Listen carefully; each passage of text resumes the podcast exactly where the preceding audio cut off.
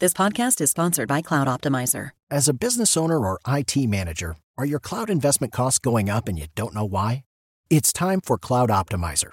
As you migrate your business to the cloud, what you're spending and why you're spending it can get a little hazy. But Cloud Optimizer clears up the mystery and puts the cloud to work for you.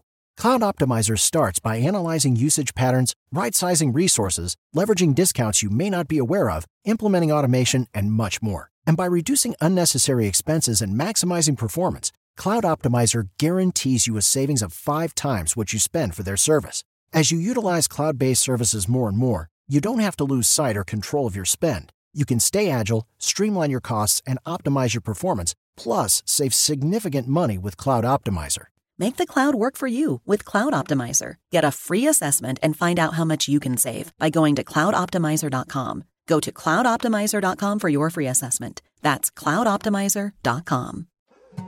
More Than a Movie is back with season two. I'm your host, Alex Fumero, and each week I'm going to talk to the people behind your favorite movies. From The Godfather, Andy Garcia, He has the smarts of Vito, the temper of Sonny, the warmth of Fredo, and the coldness of Michael.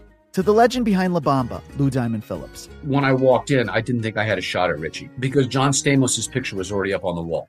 Listen to More Than a Movie on the iHeartRadio app, Apple Podcasts, or wherever you get your podcasts. Hi, I'm Michael Rappaport, And I'm Kibi Rappaport. and together we're hosting Rappaport's Reality Podcast. We have a passion for reality TV, and we're inviting you into our living room. We're dissecting the drama and we're giving praise to the single greatest form of entertainment on television today. That is right.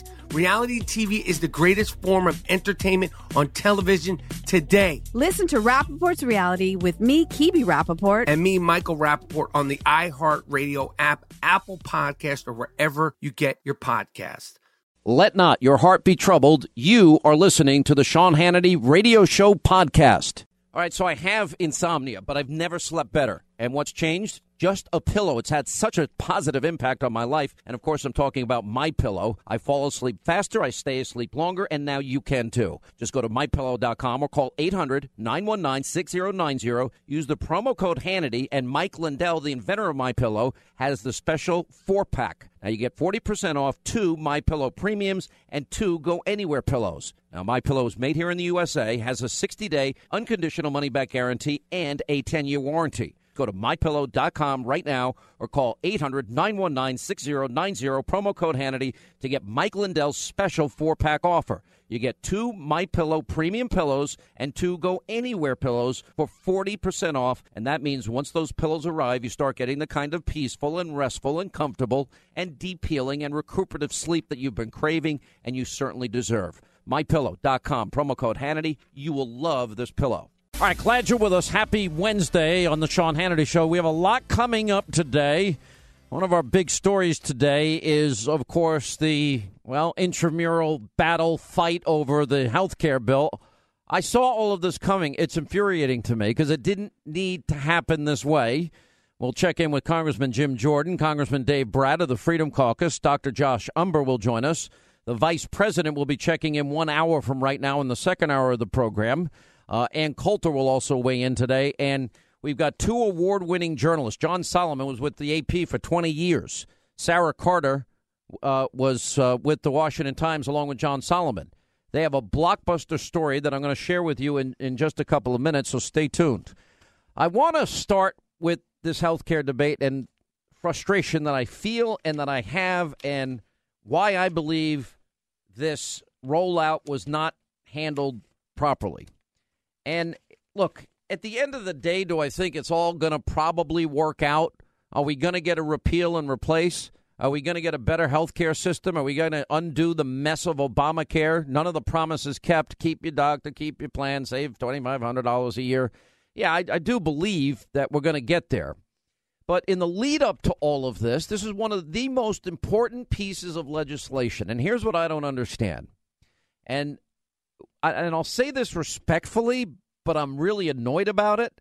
Respectfully, the fact that 8 years later that this has been their their rallying cry to win the 2010 win control of the house in 2010 and then moving further and, and getting control of the Senate in 2014 and getting the presidency in 2016 and that there's not a consensus bill, and that I guess in my world, the world I live in, and the way I run my life, knowing, and we had put all these people on beforehand that never saw the bill, but were hearing about the bill and their concerns about the bill. In other words, does it really fully repeal Obamacare? Well, that's one of the arguments that was used all day yesterday. Or that it has a new entitlement, which is subsidies, or it's not block granted, but but tax um, credits that are given to people so they can afford to buy their own health insurance. Now, health care savings accounts are included. Money's not going to Planned Parenthood. There's all the things that I said yesterday that are good about the bill that everybody agrees on. But here's my problem. Now, here, just imagine in my own twisted mind, I actually think that Washington can work this way. Maybe all of the people in the Freedom Caucus, the study group, the people now that are angry, these these conservative groups like Club uh, Club for Growth and and Americans for Prosperity and Freedom Works and Heritage Foundation and the Heritage Action Group. And then you have Senator Rand Paul and Ted Cruz and Mike Lee and and then you have Congressman Louis Gohmert and Congressman Mark Meadows and Dave Brat and Jim Jordan and and so many others. They were all saying what they were going to disagree with before the bill ever got released. And I remember, and I won't tell everybody who I talked to, but I told a lot of people, I said, you need to get everybody in a room. And wouldn't it have been better instead of having a public fight among Republicans over the repealing and replacing of this bill if they had gotten together, worked out their differences, and maybe the way it was rolled out would be a, a big monumental ceremony with every Republican in the House, every Republican in the Senate. The president gives a speech. He outlines what's in the, the, the consensus bill of Republicans how they are going to do it and how it's going to benefit you, the American people. Instead, it, the bill was marked up. Nobody knew what was in it. Then, when they found out what was in it, it was the very things they were suspicious were going to be in it. And now you've got the Freedom Caucus against it. And they went out and they had a press conference yesterday and Rand Paul was with them yesterday, and Ted Cruz is against the bill. All those groups that I just mentioned, they're now having to be talked into the bill. There's all these discussions about the president having to strong arm people and use the power of the presidency and the pulpit to get this thing rammed through. We don't want it rammed through. You know, eh, I, I just would have hoped that after eight years of, of Republicans running on this, that they'd have their, their darn act together and they'd get a bill that they all agreed on that would fix the problem using all the principles of conservatism, free markets, um, health care savings accounts, maybe even being as innovative as our buddy Dr. Umbehr and, and bringing him into the mix and creating cooperatives. You know, he has what, five doctors in his practice. Each doctor has 600 patients. Every patient gets to see the doctor any day they want, unlimited care, unlimited checkups. If you get stitches, you get them there. If you need medicines, you get them there at a 95% discount. If you need chemotherapy for crying out loud, they'll give you those drugs for a 95% discount, which, by the way, they're very expensive because he went directly to the pharmaceutical companies and said, We've got a big practice and we want to negotiate individually with you to get the rates down for our patients. There's so many different things. And I'm not saying these things aren't going to happen. I'm just saying they just they just made themselves a huge, created for themselves a huge headache. And this to me is an unforced error. And now you got everybody in the media that is now fighting over this. You know, on in the public in public view, it's an internal intramural, you know, mini civil war within Republican ranks. When it need not have gone down this way, it could have been handled differently. It could have been handled behind closed doors. Get it right, get together, unify, come out with a plan, and celebrate your great success as one. Now, maybe there's five people that say no, okay? You can't please everybody. There's no way when you're doing legislation that everybody's going to be happy. At the end of the day, it's good. You know, as, as Newt Gingrich describes it, just here's a box. Within the box, you have health care savings accounts, you have health care cooperatives, you have full repeal in there. Um, you have a means of somehow block granting money to states so they take care of those people that have no money, cannot afford health care that we're never going to turn away. It's a truth, it's a reality. That's just a fact that they're going to need help. That has to be factored in. Okay, and the president made that promise that nobody's going to be laying in the street. I don't think the president means to go back on his promise. So I just think there was a better way to handle this, a better way to roll this out. I think that, you know, I don't know how long this battle goes on. Now there's meeting after meeting after meeting with this individual group and, and that individual group. And now it's taking the president's time, the vice president's time. It's taking, you know, the time away from putting a budget together. They're going to have two budgets put together. And I just, you know, I, am just saying, I, just, I don't roll this way. It's not how I do things. I, I just don't understand. This is so unnecessary on so many different levels. Now, yeah, there's a good chance they'll get it right, but they, they come off as being unprepared. They come off as not knowing what they're doing. And they had eight years to build a consensus plan that everybody would be satisfied with. Not completely satisfied, but something that everybody would would deal with and that would serve they were public servants, the American people. And I think it would have been a hell of a lot better than the nonstop battles that are now going to go on. I, I'm, I'm naive, right, Linda? I'm naive. This couldn't have possibly happened the way I say, right? There's no way they could have done this beforehand. Because at the end of the day, if a bill's going to pass, they're going to need the Freedom Caucus. They're going to need Cruz and Lee and Rand and Rubio in the Senate. Am I right about that? So maybe it would have been a good idea. Maybe if the Club for Growth supported it and the Heritage Action Group supported it and Americans for Prosperity supported it and Freedom Works supported it, all strong, independent, conservative groups, maybe not all, let's say three of the four, three or four of the five, whatever the group's number happens to be, maybe they if they came out and praised the bill and said this, this, this, this, and this, that this is what we've been waiting for, it would have maybe caused fewer headaches, given the Democrats less ammunition – against the Republicans. And I don't think I, I, I don't know how this gets resolved at this point. You know, the my answer would be throw everybody in a room, bring the Freedom Caucus. Oh, this is how I do things. You got a problem? Just get in my office. Close the door. Lock it. That's what I'll do. Lock the door. Take everybody's phone away. There's no better negotiator in the country than the president. Let him negotiate right there. Nobody leaves that room until they all agree. How's that? And it has to be on the principles and the promises that they all made when they ran, what, since 2010 against Obamacare. That's seven years ago. It's just, it's just unfathomable to me that this was not produced earlier, that th- this wasn't read until it was released two nights ago. And now you have all the opposition coming out. And they were all telegraphing their opposition. It's not like we didn't know they were going to be opponents of the bill if it was what they were saying, what they were hearing, what they were believing. I, you know, my job here is to hold them accountable. Well, they made a pretty stupid, this is a, this is a pretty dumb way to uh, un, unveil or roll out a bill. Do I think they can get there? Yeah.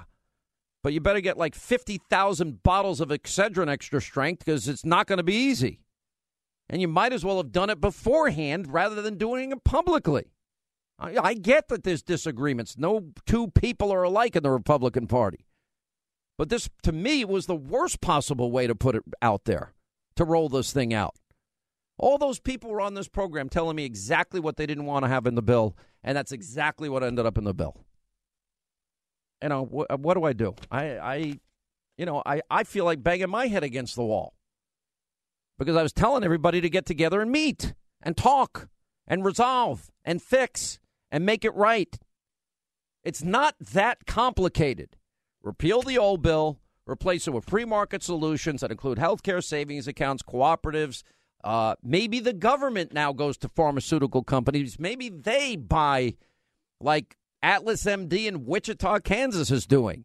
Maybe they buy the pharmaceuticals that if Josh Umbehr can get it for 95% off, I'm not sure if that includes Cialis and Viagra, but whatever.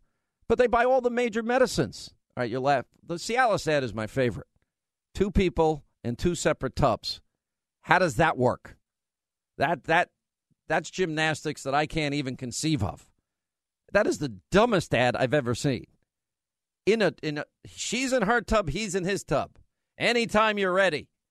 What does one person move to the other tub and they just leave it with the two tubs individually there? Whose tub gets picked? That could be a big fight among a couple. No, you come to my tub. No, you come to my tub. I'm not going to your tub. Your tub has dirty water in it. You come to my tub. My tub has cleaner water. I have roses in my water. And it's just, it's so dumb. But if Josh Umbehr, Dr. Umbehr, I'm glad I'm, cra- I'm cracking everybody up. If he can get the pharmaceuticals at, and for all the major drugs, including chemotherapy drugs and blood pressure medicine and diabetes and insulin, and he can get cholesterol medicine and anxiety medicine. I mean, we have pills for everything pills to wake up, pills to sleep, pills to be skinny, pills to be fat. I mean, it's ridiculous. We got pills for everything happy pills, not happy pills. It's amazing how many pills people take. It's crazy. It's nuts. Anyway, 800 941 Sean, wait till you hear, I'll give you a preview. That in fact confirms what we've been saying that a FISA warrant was issued in October. Donald Trump was right. Surveillance took place. Now, he said wiretapping. The New York Times said wiretapping, but it's really surveillance of the computer server at Trump Tower. And we have confirmation of that today. And those authors will be with us in the final hour of the program today. Fighting the Trump hating liberal media one day at a time. This is the Sean Hannity Show.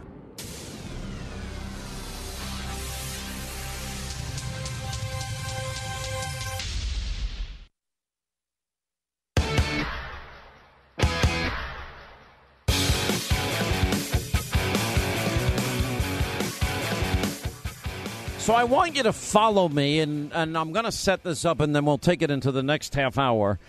So, a headline today by John Solomon, 20 year AP Washington uh, Examiner reporter, well known. Sarah Carter, same thing.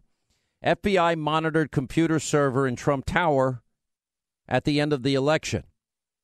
No criminal charges expected. Well, wait a second. So President Obama says he didn't order it, but uh, that they confirm in this report. I'll give you a summary. They confirm the FISA warrant in their reporting, citing U.S. officials, intelligence professionals, who they are describing as watching in horror. As they say, I've never seen a case so misrepresented, leaked so damaging to a process that was meant to be conducted in secret so that foreign powers don't know what we know and people's reputations aren't tarnished unfairly. He is saying that everything in the media, left wing, all propaganda media, destroy Trump at all costs media said to you, this article contradicts that there is no evidence whatsoever. In other words, Hannity right again, mainstream media wrong again. That in fact Yes, there was surveillance at Trump Tower. They confirm and corroborate it.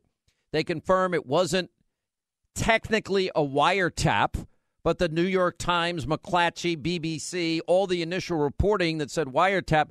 Well, it depends. Now we're parsing words. Does wiretap mean surveillance on the server in Trump Tower?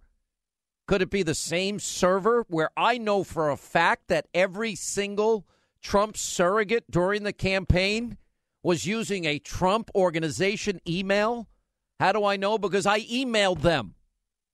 So I guess my emails were surveilled too. Great. Can't wait to them made public. I, no, I can't. Make them public. Go ahead. And that the Russian narrative was never really the focus at all. And that this narrow allow they you know, and you got to think back. Remember Hillary tweeted it out a week before the election Remember the letter from Harry Reid just before the election? Remember all the associations? They were tipped off. They knew what was happening. And they knew there was investigation going on. And they wanted it leaked. And they had people within the intelligence community telling them.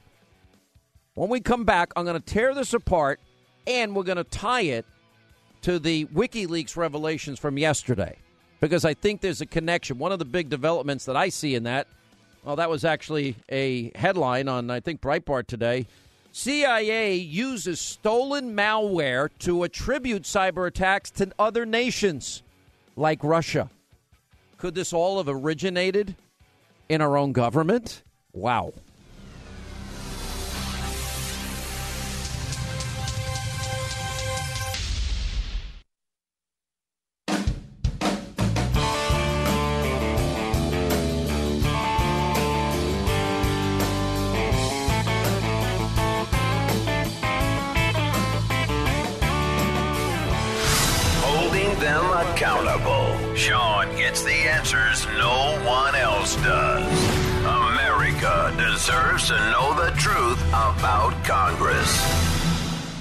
25 now till the top of the hour. Now, we're going to have an exclusive interview, and I have an early copy, and I'm told I'm allowed to share it because it's just breaking. John Solomon, I said, the, what I said, the Washington Examiner, he's really, he spent years with the Washington Times, as did Sarah Carter, and John Solomon worked for the AP about 20 years. So they have a column out today. FBI monitored computer server in Trump Tower at the end of the election, but doesn't expect criminal charges. Well, I thought, wait, first of all, we didn't know it happened. Donald Trump falsely said that he was being surveilled or that he was wiretapped. Now, what's the difference if if you find out a sitting president and his administration sought FISA approval and FISA warrants to surveil an opposition candidate in the middle of a presidential campaign, I want to know what did they know? Did Loretta Lynch approve this? She would have had to.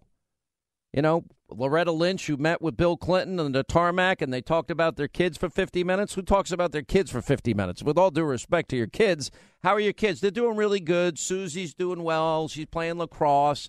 Johnny just got into such and such college and and he's really happy and or they broke their leg and and they're healing or you know whatever it is does that go on for 30 minutes no no i mean it's like half the time when people ask you hey how you doing they don't really want you to say i'm awful i'm having a crappy day they want you to say i'm good how are you and then they say i'm good what's going on and nobody wants the answer. We're so wrapped up in ourselves. It's it's just nonsense. You know, that's why everybody, you know, talks about, well, other people have different sexual orientation. I, I, like, I care? I don't care about anybody's sex life except my own. That's it. They seriously. I mean, it's ridiculous. People think that they actually care. Anyway, putting that aside, I digress. So they wrote this piece. Let me read some of it to you. The months long FBI counterintelligence investigation into Russian efforts to influence the U.S. election briefly monitored a computer server inside of Donald Trump's office building near the end of the election. Let me let me stop there. So, there was a in fact a surveillance that took place inside a Trump Tower in his office and it wasn't officially a wiretap. What do you call it when you're surveilling the server of a presidential candidate's company?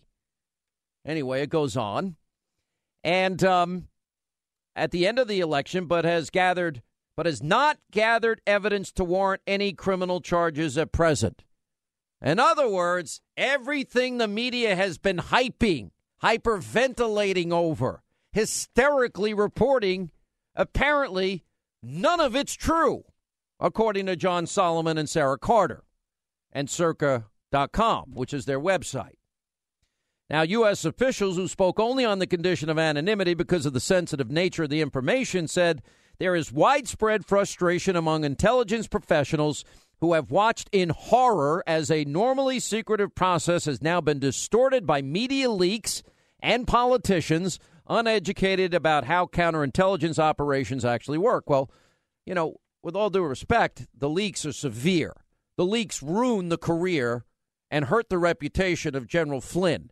What happened to him was a thousand percent a felony and a violation of the Espionage Act because while they were using surveillance against the Russian ambassador, which they're supposed to do, once an American is identified on that call, they're supposed to minimize. Now you might say, well, he had security clearance because he had security clearance, it makes it legitimate. Okay, if they did, it's unprecedented that they would leak the conversation. Usually, standard operating procedure is such that if they an American is picked up on an intelligence gathering, you know, signal uh, monitor such as that, then they say in in their actual write up of the conversation they will say an American. Okay, he had top security clearance. Maybe he's different.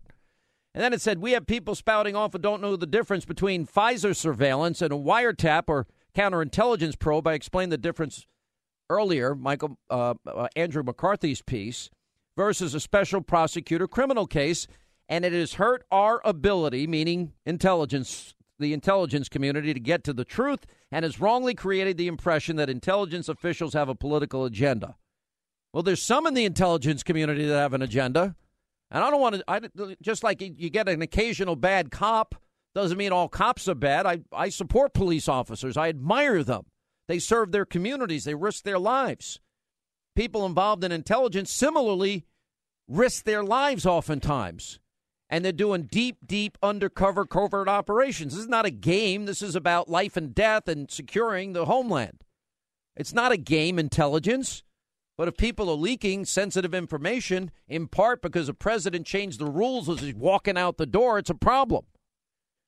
And anyway, it goes on to say many of the leaks have surfaced since President Obama, in his waning days in office, signed an executive order. They're referring to Executive Order 12333. What he did is put an addendum on there, which vastly expanded the number of federal agencies and workers with access to this sensitive surveillance. In other words, if they're if if they are monitoring the Russian ambassador and they're monitoring his phone call, it used to be that very few people would ever have access to that information. But because Obama, two weeks before he left, redid Executive Order 1233 and allowed that that secret information to be shared with 16 other agencies, it means it's in a million people's hands. Now, why would that matter? Because it makes it more difficult to find out who the leaker is. That's what so that's when I say shadow government, deep state. Now you understanding where I'm coming from here? Those leaks have created a false narrative that the FBI has been predominantly focused on Trump's ties to Russia, officials said. In fact, any FBI activity involving the president's associates or advisors was mostly ancillary to a wider counterintelligence probe into Russian efforts to influence the election or curry favor with U.S. figures. He wasn't the target. In other words, everything that has been reported is false, according to this report. The Trump Russia narrative in the media has not been our primary focus and mostly involves pieces of information that came out incidentally. We check item, we'll check an item out, we move on. Adding most of the work has involved old fashioned investigative tactics, not surveillance. But in this case, there was surveillance of Trump Tower and one of their prime servers. And I know because I emailed during the campaign everybody that was working for Trump, all the people you know, Kellyanne and and Hope Hicks and and Corey Lewandowski, they all had Trump email addresses, Trump organization email addresses. Is this the server that was connected that they were spying on, surveilling, wiretapping? As the New York Times, I'll use the New York Times term. They wiretapped it because that's what they said. Trump is right. This article says he is correct. And there's no way on God's green earth that Obama and his surrogates didn't know about it. Anyway, added another official. I've never seen a case so misrepresented and leaks so damaging to a process, that, process that's meant to be conducted in secret. So foreign powers do not know what we know, and people's reputations aren't tarnished unfairly. Oh, you mean like General Flynn, President Trump, by a media, all left propaganda, destroy Trump at all costs media? Of course, they want to destroy him. Several sources, it goes on, with direct knowledge of the FBI's interest in investigating possible Mo- Moscow efforts to influence the 2016 election, was born out of its long expertise on Russian players gathered back from 2001 and Robert ha- Hanssen and the espionage affair in the 2010 Anna Chapman spy ring scandal. Other intelligence agencies were also gathering similar evidence highlighting Russian activity like computer hacking and propaganda. Well, we know that. We spy on them, we hack them, they hack us. And it's just the way the world rolls. Now, the Bureau, it goes on, along with other intelligence agencies, had early signs of politically motivated hacking by Russia and uncorroborated information from, among others, the former British intelligence officer about possible contacts between Russian intelligence and people close to Trump. By the way, that's the dossier that CNN and BuzzFeed ran with that talked about Trump. Had, may, they may have compromising information that he had hookers in the Ritz Carlton that was, you know, peeing all over the bed, urinating over the bed, if that offends you. Really? Donald Trump, the germphobe? Not happening so ridiculous, and it was proven to be false. Anyway, and it says there were indicators Russian activity uncorroborated, blah, blah, blah, blah. associate allegations of Trump associates having contacts with key figures. We needed to know if they connected or not. One source said, We'd be remiss if we did not answer that question for the national security community. They found nothing.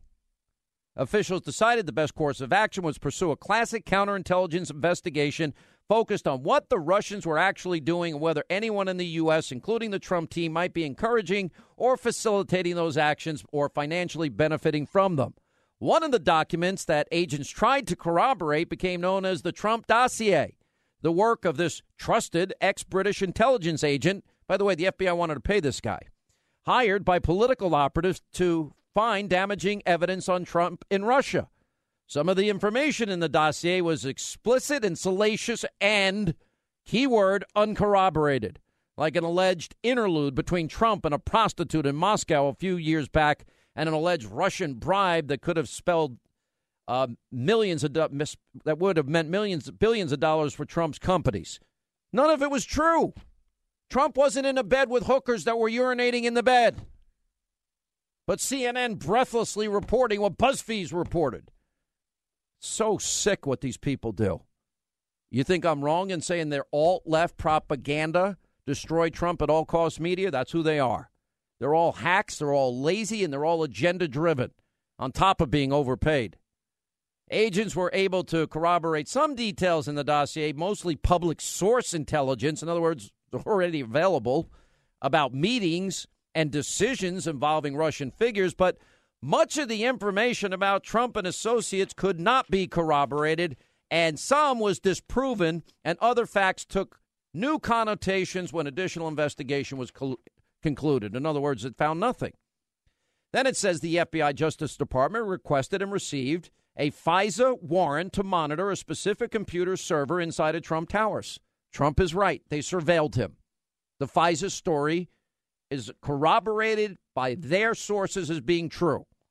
The Towers is the home of Trump's business, personal residence, and then campaign headquarters. The court approved the FISA application, as we said, in October, weeks before an election. That's the opposition party. Do you understand how dangerous this is? Including just as the election was turning the, in Trump's way, another controversial FBI probe into Hillary Clinton's email was ending. Well, that explains where Hillary got all this from. That explains where Harry Reid came out. Remember, Chuck Schumer in January said Trump really is dumb for attacking intelligence agencies. They have six ways from Sunday to get back at you. Is that what our intelligence community does? Remember all that? Very quickly, agents concluded the com- computer activity in question involved no nefarious contacts, bank transactions, or encrypted communications with the Russians and likely involve routine computer signals. They exonerate Trump, exonerate completely, and corroborate that he was being surveilled. Now, let me take it a step further, just something to think about. I, I won't go any further here because I don't have time, but they're going to join us in our final hour today. Let me take it a step further. WikiLeaks, let's go to this headline in Breitbart, and a similar one was in, where was it, the Washington Post today. WikiLeaks, well, there's a lot here. In other words, they tried to make it so that you couldn't secure your phone. One of the reasons I like iPhone is because of its encryption. Well, according to the WikiLeaks, WikiLeaks hasn't been long, wrong in almost 11 years. Never proven wrong once about the information they disseminate. Okay, so the Android phones, Apple phones, and even smart TVs can become listening devices even if they're shut off. That's just some of the revelations that came out. But here's the one that interests me the most that the CIA, according to these WikiLeaks leaks, uses stolen malware to attribute cyber attacks to nations like Russia. In other words, what they're saying is the CIA can actually blame Russia for an attack on an American and uh, because they'll put their fingerprints all over the attack. Meanwhile, it came from within. Well, did that happen in this case, or do you think Hannity's really paranoid now and losing his you know what? Maybe I'm not so paranoid. Is anybody in the media, CNN tonight, going to highlight John Solomon and Sarah Carter? No, they're exclusively going to be on my radio show and my TV show. Is the New York Times going to apologize? All these news outlets going to apologize for being wrong? Are they going to say Trump was right about he was being surveilled? I doubt it. They're a bunch of hacks, the whole bunch of them. Sean Hannity.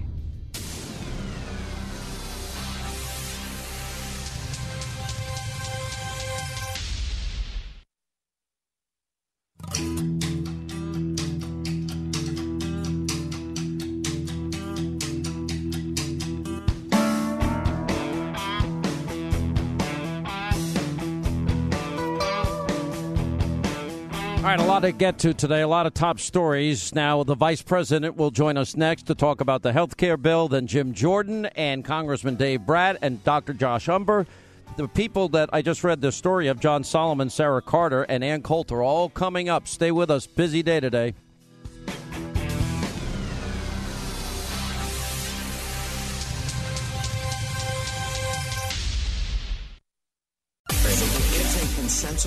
Consensus plan that's Yes. now being scored by the CBO. Correct. Dave Brat's seen it, but I haven't seen any plan at this point that uh, has been rolled out. Dave Brat, Yeah, no. what we, No, yeah.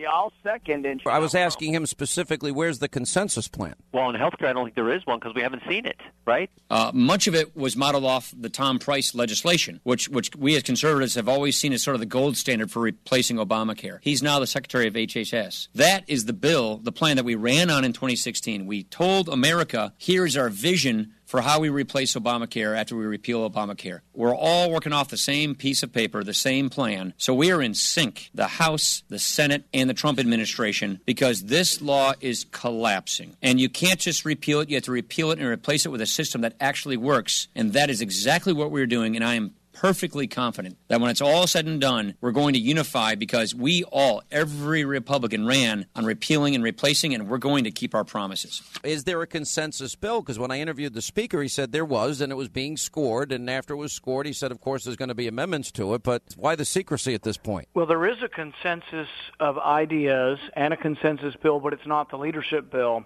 The leadership bill is Obamacare light, and they're embarrassed about it, so they keep it in secret because they don't want any of us to point out the Obamacare light features. Hopefully, they will not put forward Obamacare light, but the bill they're keeping under lock and key that they won't let us see, they would not let me have a copy of this morning, that bill is Obamacare light, and that's why they don't want conservatives across the country to see it. All right, there you hear of varying opinions. Uh, yesterday, of course, the health care bill, or late the night before, was released on Monday night, and there is opposition to it. Obviously, it was not a consensus bill in the sense the Freedom Caucus and others, some in the study group, uh, Senator Rand Paul, Senator Ted Cruz, Senator Mike Lee, Senator Marco Rubio seem to have problems with it. Here to help sort all of this out is the Vice President of the United States and that is Vice President Mike Pence, who's back with us. Mr. Vice President, it's always an honor to have you on the show. Thank you for being with us. Thank you, Sean. Great to be with you. This is an exciting time in the life of our nation. It is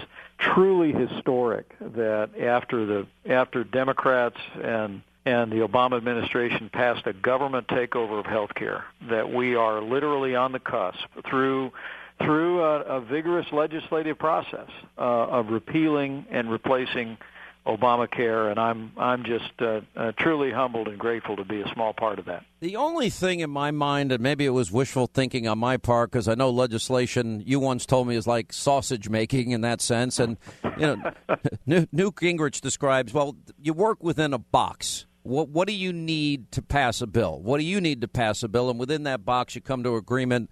Nobody gets everything that they want. I guess my own, my only confusion and, and concern is considering this started eight years ago. I'm Right. just a, a, a little bit frustrated that there wasn't a consensus bill, and now we've got a public fight going on between Republicans, and this is only one item of the Trump agenda, the Trump Pence agenda that needs to get passed. We got to get the economic bill passed. We got to get energy independence. We've we've got to get the vetting done and the wall built. There's a lot of work to do, and I just wish that maybe these these public battles we're seeing now could have been resolved behind closed doors, and everybody could have got behind the president from day one and said, "Yeah, we agree. This is our bill. We all vote. We're all going to vote for it." Well, and I think I think one of the sound bites that you played from from uh, Speaker Paul Ryan reflected on the fact that they had a working group in the Congress last year uh, they built uh, this legislation at the president's direction uh, around a framework included in then Congressman Tom Price's legislation, which was very broadly uh, endorsed by conservatives and, and Republicans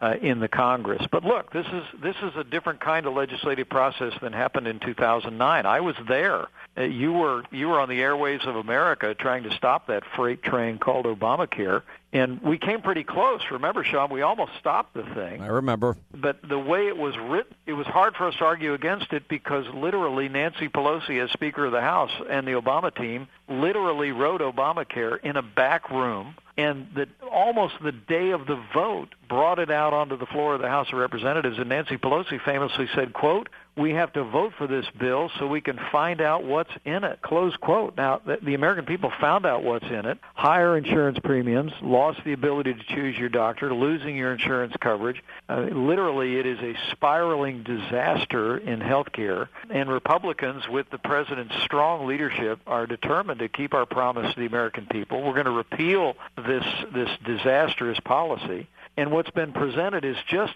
this is the most important thing I could tell you, Sean uh, is what's been presented in the Congress and has begun to be debated. Is simply phase one of the president's three-phase process, which by this summer will succeed in repealing uh, Obamacare and replacing it with health care reform that lets um, the American people choose their health insurance, purchase health insurance across state lines. It'll lower the cost of health insurance through free market choices. It'll respect the doctor-patient relationship. It'll give states, uh, literally, as the Wall Street Journal said today, unprecedented freedom and flexibility in tailoring their own Medicaid systems on a state-by-state basis. And we really do believe that at the end of the day, at the end of this three-phase process, uh, the American people will will see that President Trump and Republicans in Congress uh, kept their word and seized this historic health care moment to literally improve the healthcare economy based upon American principles and the free market. I guess, Mr. Vice President, from my perspective, all of the people that came out yesterday opposing the bill within the Republican Party had telegraphed their very arguments long before they got an opportunity to see the bill. And I guess maybe wishful thinking on my part, I, I would have hoped that maybe a lot of those differences could have been resolved behind closed doors look at just even the lower third on on any of these news channels all day, it talks about a in, internal strife, civil war within the Republican Party, and um, I'm not so sure that's helpful. And and all these things now are going to be played out in public. Apparently, that's I think playing into the Democrats' hands a little bit, or should the American people understand this is how legislation is made? And are you confident you're going to bring these guys along? Well, first off, I'm, I'm very confident we're going to keep our promise to the American people with uh, with President Trump's strong leadership uh, and the support of Republicans in the House and Senate. We're, we're going to repeal and replace Obamacare. We're going to give the American people a, a health care system based on individual choice, personal responsibility, and freedom. Remember, the very core offense of Obamacare was that they decided to solve the problem, what they perceive to be, of coverage in America by ordering every American to buy health insurance whether you want it or not. Uh, we always believe that the issue of cost could be dealt with by, by increasing the amount of choice that Americans had. That's the president, the core of the president's vision be, begins with repealing the, the tax penalties uh, repealing the you know the mandates and the heavy hand of government in Obamacare, letting people purchase across state lines, and then sending Medicaid to the states so that states like my old home state of Indiana have the ability to tailor those programs for the underprivileged in ways that will serve their best needs, their best health, and, and truly uh, and, and truly it, it advance the, the choices that uh, that our most vulnerable citizens have in a healthcare economy in ways that will mm-hmm. improve their lives. That that all I believe is going to happen. But look, we're we are it is early in the legislative process. The president has said this is the bill, but he's also he told leaders in Congress yesterday. I told them when I was on Capitol Hill in the House and we're certainly open to improvements. The the House proposal, we believe, uh, you know, you know, is you know can be improved. We're going to listen to thoughtful recommendations to do that. But the overall framework of this process, we truly believe, as the president said, has to begin with our effort to simultaneously repeal and replace Obamacare, and that's what this first bill does, begins to do, and at the end of this three-phase process, I truly do believe uh, that your listeners and, and frankly, I think the broad, broad mainstream of the American public uh, will see that we have we took what was a disaster in healthcare, and we turned it around to put it on a pathway for uh, more, for better health, better healthcare choices, and a more prosperous future The- for every American. The argument of the Freedom Caucus, both them and, and Senator Paul, for example, is that this does not represent a full repeal and it creates a new entitlement, and that is the subsidies that would come from the federal government and be sent in the terms of in terms of uh, tax credits to individuals. Um, do you feel they're right on that, or do you agree with the free? Do you think the Freedom Caucus is right, or do you think Paul Ryan has that right? Well, I, I, to be honest with you, in Obamacare, they they subsidize the purchase of health insurance through these exchanges. I, I think that giving people a credit on taxes is a better way to go. If if if people don't have coverage through their employer and they're purchasing on the individual market, allowing them to have a credit against their tax liability, that's to me that's always been a good free market means of encouraging and creating an incentive for behavior. Remember, the core difference between Obamacare and what's been proposed in the Congress today is freedom. In Obamacare, the federal government ordered every American to buy health insurance or pay a tax. We're essentially saying we'll, we'll create incentives for people to, to be able to better afford health insurance, but whether you buy health insurance is your decision and it's your call. And to me, that's more than a small matter. That's it really goes to the heart of when I was in that battle in 2009 against Obamacare, to me it was the intrusion on freedom that I found most offensive. I mean, if if the federal government can order you to buy one thing, what's ever to say down the road in the future they can't order you to spend your money in other different ways? You know, this to me that's the where we all begin. And in this bill, remember, this is a budget bill. I don't want to be too granular here, but this is a bill that only requires 51 votes in the Senate. There's there's a that's a real challenge. By the way, that is a real hurdle. that, well, that that's right, but but it's not 60 votes. Okay, the next the, the phase three of this will take 60 votes, and the president and I and our whole team are committed to go across the country and fight hard for all the balance of reforms, like like uh, you know completing the authority to buy health insurance across state lines, uh, uh, creating association health plans so that people can join insurance pools on a nationwide basis, uh, you know, bringing together medical liability legal reform to to uh, to, to to bring some common sense uh, to to litigation that drives up the cost of uh, of health insurance across the country.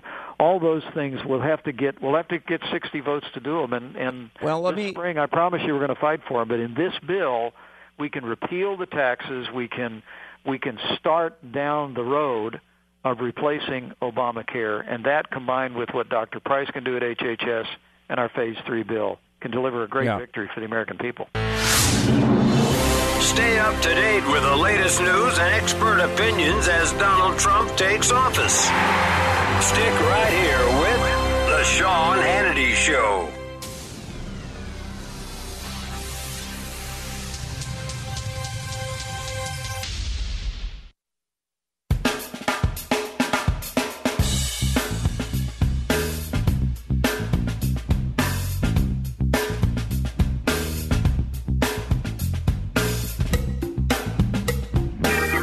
We continue with the Vice President of the United States, uh, Vice President Mike Pence.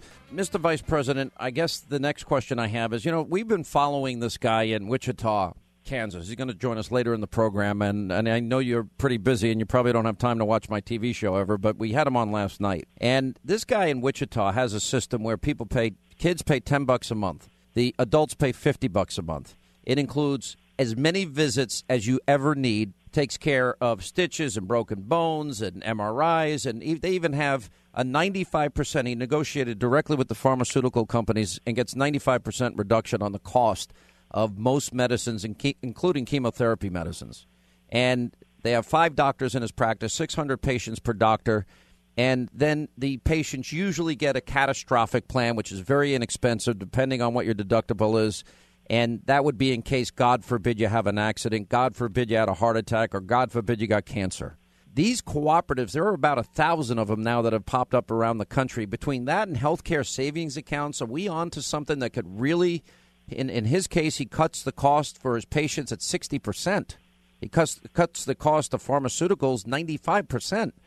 And it seems that these innovative ideas that are popping up around the country could be utilized. Thoughts? Well, nothing false about it at all, and health savings accounts are, are at the very center of the president's vision here. Uh, you know, we introduced uh, really for the first time ever health savings accounts into Medicaid when I was governor of the state of Indiana. When when people are able to to make a deposit into a health savings account that they can pay a first dollar out of to pay for their their health care, it creates an incentive for preventive medicine. It encourages people to to make better health care choices, and then you add to that a catastrophic plan that's much more affordable. It all makes sense. But everything you're talking about, I know to your bone marrow, Sean Hannity, you're a free market guy. Yes, sir. You know, there's there's no. Pro- I love what Phil Gramm said one time. He said, "There's no problem in America too big or too complex that the market can't solve if we let the market solve it." What what happened in 2009 that we're committed to repeal and replace was that it, it was nothing short of a government takeover of healthcare. They they looked at the issue of uninsured in America, and instead of freeing up the marketplace, allowing people to buy health insurance across state lines, giving people more freedom and more flexibility to innovate programs like health savings accounts and association health plans. Instead, they came out with this massive government mandate ordering every American to buy health insurance, whether they want it or need it or not, and then layered on top of that a tax penalty if you didn't pay that. And that was the, that's the core of Obamacare. That goes away in the bill that was introduced this week. With a tax penalty is gone, and by the end of this three-phase process, everything about Obamacare will be swept away. Well, and we will replace it with exactly the kind of framework that'll invite the innovation that you're talking about in Wichita. I'm just really hoping and praying that Republicans can come to consensus quickly. There's so much on the agenda. And as a credit to both you and the president, you have gotten so much done in such a short period of time and many big items remain, and I know you will get to them expeditiously. Mr. Vice President, thank you as always for your time. We appreciate you always being on the program. Thank you, sir. Thank you, Sean. Great to be with you. 800 941 Sean, our toll free telephone number. Ann Coulter will get her thoughts on all of this when we get back straight ahead.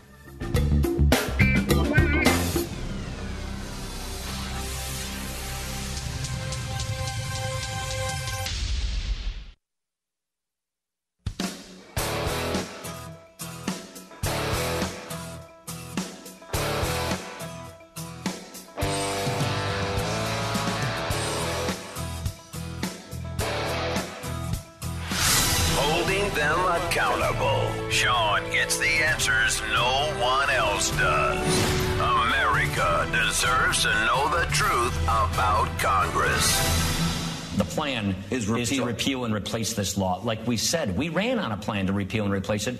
Tom Price helped write that plan. He is now Donald Trump's Secretary of so HHS. there is a consensus plan that's Yes. now being scored by the CBO. Correct. He said there's a plan currently being scored by the CBO that was a consensus plan. That's what he told me.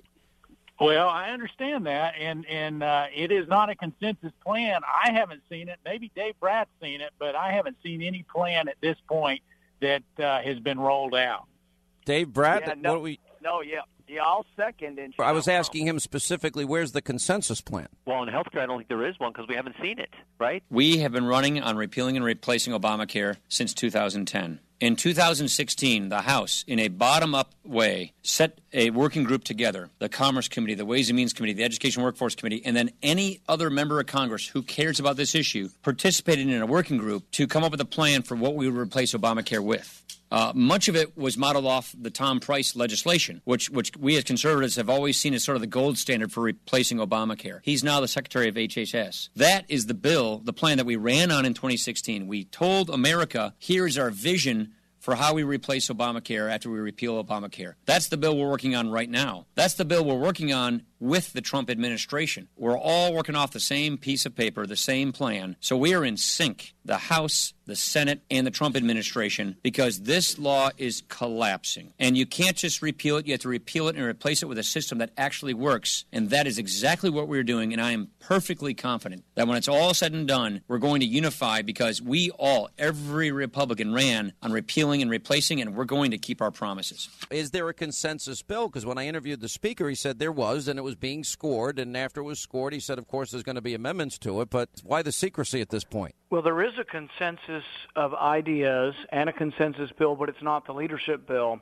The leadership bill is Obamacare light, and they're embarrassed about it, so they keep it in secret because they don't want any of us to point out the Obamacare light features. Hopefully, they will not put forward Obamacare light, but the bill they're keeping under lock and key that they won't let us see, they would not let me have a copy of this morning, that bill is Obamacare light, and that's why they don't want conservatives across the country to see it. All right, 24 now till the top of the hour. You know, I just want to reset the table here, and we're going to get to Ann Coulter. So, for eight years, eight long years, repeal and replace. So here Donald Trump wins the election, and they had all these show votes, phony votes that were absolutely meaningless. Ted Cruz filibusters in the Senate and says, let's use our enumerated constitutional power of the purse, and we can repeal Obamacare. We can stop it. We cannot fund it. And they had that option. Oh, Ted Cruz has gone off the deep end. We're going to lose seats in 2014. Well, you didn't lose seats in 2014. They won seats in 2014. So this is their, their signature and we get in January, it's now March, and they still never had a consensus bill. Now, let me tell you how I would have rolled this bill out because I had interviewed everybody and I knew there wasn't consensus. The Freedom Caucus is against it, Americans for Prosperity are against it, uh, the Freedom Works is against it, Heritage Action is against it, Forbes's group is against it. Everybody's against it. Rand Paul's against it. Ted Cruz is against it. Mike Lee's against it. Freedom Caucus is against it. Rubio's against it. And why didn't they work out all of these problems behind closed doors? Then, as a united Republican House and Senate and President, reveal it and say, we're going to pass this bill. Anyway, Ann Coulter's with it. It's infuriating. I mean, it's almost dereliction of duty how bad this was rolled out yesterday. Oh, I know, Sean. I know. It's a joke. And um, sad. First of all, you can, I don't understand why no one in Congress understands the free market. We constantly have this ratchet effect where Democrats are in office, they push through massive socialist schemes, and then Republicans come in with a Republican House, Republican Senate, Republican President, and what do they do? They keep the, the overall framework of the government running our lives in this or that area. Take Department of Education, invented by Jimmy Carter as a sop to the teachers' unions. Ronald Reagan ran on eliminating the Department of Education, and 20 years later, George Bush is tinkering around the edges. We'll have no child left behind. No, we don't want tinkering. We want a free market. And whenever you hear people saying, as as they always do, well, how are we going to make sure everyone has health insurance?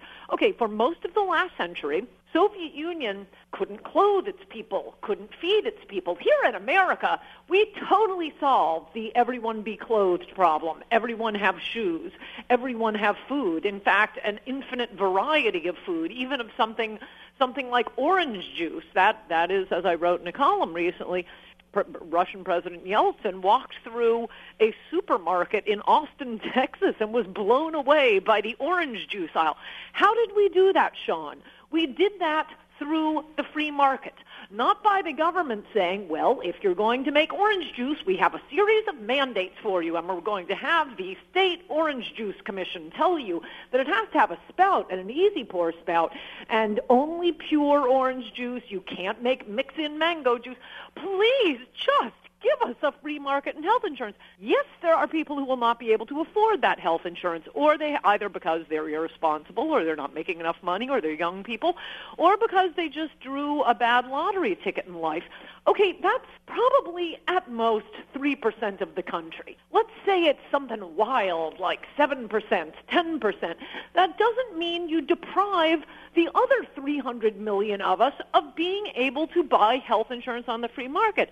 And I would also add, we already have a model of this here in America, not only with car insurance, that's sold on the free market, that cute little gecko commercial. Number two, Obamacare, um, thank heaven for the Establishment Clause, was forced to give waivers to Christian groups who provide something they're not allowed to call insurance, but it's insurance. And you know how much that is? $50 a month. And that's with a teeny tiny little pool if if health insurance for young people, for healthy people, for the risk averse, if you could get catastrophic health insurance just in case you're hit by a car, you have a terrible skiing accident, you get a dread disease. If if it were fifty dollars a month, so many people would be buying, it would probably go down to 20 or $30 a month. Please just give us a free market and stop putting mandates or sending it back to these state insurance commissioners, the most corrupt institutions in the country. Could you imagine? And uh, meanwhile, all of this I'm being told there's a consensus bill being scored by the CBO. And, then I put on, let's see, Dave Brat and Jim Jordan and Mark Meadows and Louis Gohmert and then Marsha Blackburn. And I put on Rand Paul, other people, and they all say, nope, we're hearing this is in it, this is in it, this is in it, this is in it. Then I go and I, I write people, and I'm like, guys, they're not on board. And they have enough votes to kill it. I'm like, why aren't you talking together? Could you imagine if they actually got had gotten in a room they put together a bill that everybody agreed on and supported. Nobody gets everything they want. That's the way bills are written. But at the end of the day, it was on the principles you just described simple, basic, fundamental, conservative, free market principles. And imagine that if the president held a big event with all members of the House and Senate that are Republican supporting the bill and say, We are unified. This yeah. is our bill. Now, yes, may, may, I, am not. Maybe I'm. Maybe I'm just too outside the no, bubble. It's. I mean, there are complications, but not for 90% of the American people. If you could make 90% of us happy, wouldn't you do it? You could do it in a single sentence in the bill. There shall be a free market in health insurance. Period. The rest of the bill is all dealing with, with Medicaid, with trial lawyers, with laws that require hospitals to treat anyone who walks in, um, you have to have fraud investigators. But that's the 10% of people who are going to need either fully subsidized or partially subsidized health care for one reason or another, often not their fault. I'm not saying this with any, with any venom here. Some people are just born with horrible problems. Of course we're going to pay for that. You have to make sure there isn't fraud. There's a lot of fraud in Medicare and Medicaid right now. Again, thanks to our hardworking immigrants mostly.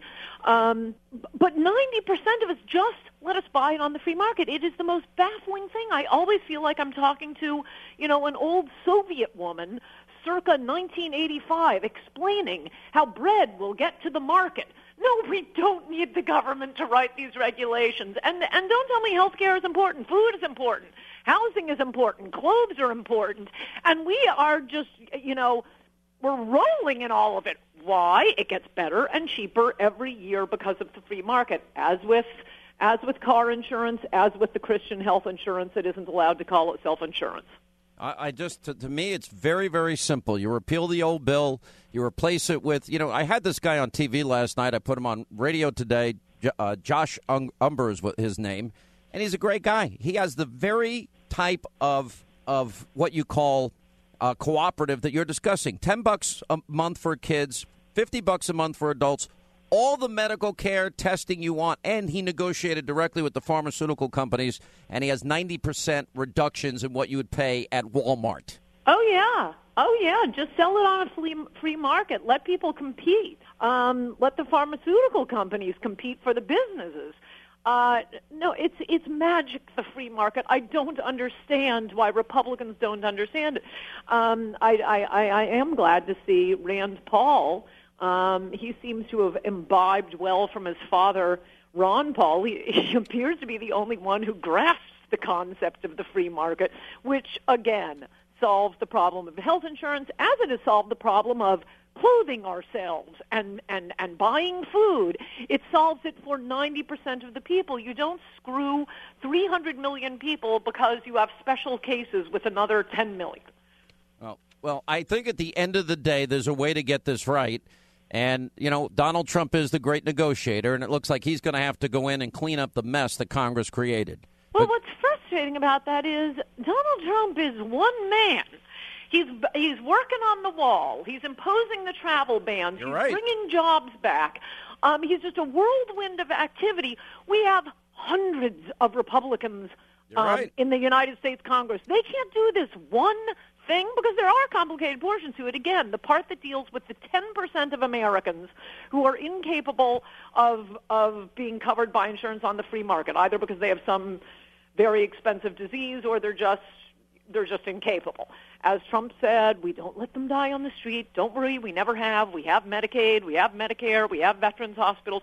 All of that stuff needs to be fixed, but you don't wreck the free market for 90% of the public. Can you imagine if they had done this with food and clothes?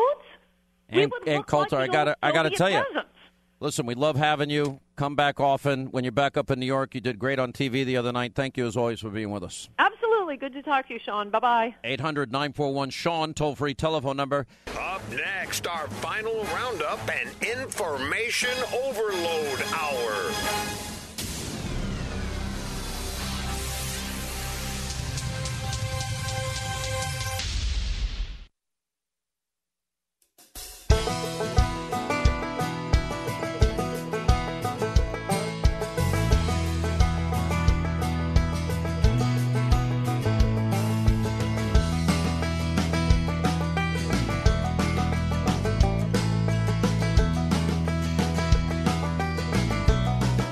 Let's hit our busy telephones here. Uh, Michelle is in Hampton, Virginia, listening on WNIS. What's going on? How are you? Yes, sir. Thank you so much, Mr. Hannity, for taking my call. Yes, ma'am. Um, what I want to just share with the American people is: have we forgotten that that compassionate, loving speech that he gave at address to Congress? Who the gentlemen and the women who had to sit and ignore him as he spoke to us, the American people, and them to try and get their act together. And now those are the same ones that are standing up here attacking him with lies and falsehood. I think they should come out and show the proof of their attacks and their lies. If they can't show it, they all get a year in Guantanamo along with the owner and CEO of that news media outlet. Put them all over there for a year. Listen, let me tell you something. The best thing that Trump can do, you know, I was interviewed by Ted Koppel, ABC. This is Nightline. Uh, yesterday for uh, you know he interviews me for an hour and, and literally three minutes will show up on the show. He told me I give him my first answer. He goes, none of that's going to get in. I'm like, well, why am I even here? You know, I mean, I get along with Koppel. We, you know, he loves to be a, a hard ass with me, but I, I said, all right, I'll sit down. I'm like, why am I sitting here for an hour for three minutes? It's such a waste of my time. Anyway, and one of the things that uh, we he, he just wanted to focus. Well, does Trump telling the truth? Do we need journalists? I said, not really. We we journalism's dead. It's not coming back, is my opinion. But anyway, yeah, they all hell's broken loose. The media is calling him a liar every day, and it is absolutely repugnant to me how abusively biased, how lazy, and how wrong the media is. They're the ones that said wiretapping, not the president. They first. They said it first. And it turns out, and we'll learn this later in the program, don't miss this interview at the last half hour of the show today. John Solomon and Sarah Carter. They have a piece that confirms the FISA warrant was issued. They go into great specificity and detail. It did target servers at Trump Tower. I do know the servers for the campaign were in Trump Tower, and there's no way on God's green earth that President Obama didn't know about it. He may not have ordered it, but he knew about it. And that is the question that he should have been asked. And everyone runs with the statement and says the president lied. No, there was surveillance. According to John Solomon, he worked 20 years for the AP and Sarah Carter, and both spent time at the Washington Times, reputable mainstream newspaper, that they're saying, yeah, the in fact, the FISA warrant was issued. And they found out in the FISA warrant that, in fact, they targeted servers in Trump Tower. So maybe he was wrong in saying wiretapping, but now we're just dealing with a technicality for crying out loud and it's driving me insane. All right, 800 941 Sean, if you want to be a part of the program. All right, when we come back, news roundup, information overload. Congressman Jim Jordan, Congressman Dave Brat, both against the health care bill, and Dr. Josh Umbehr, who came up with one of the most innovative, creative solutions. That's all coming up next.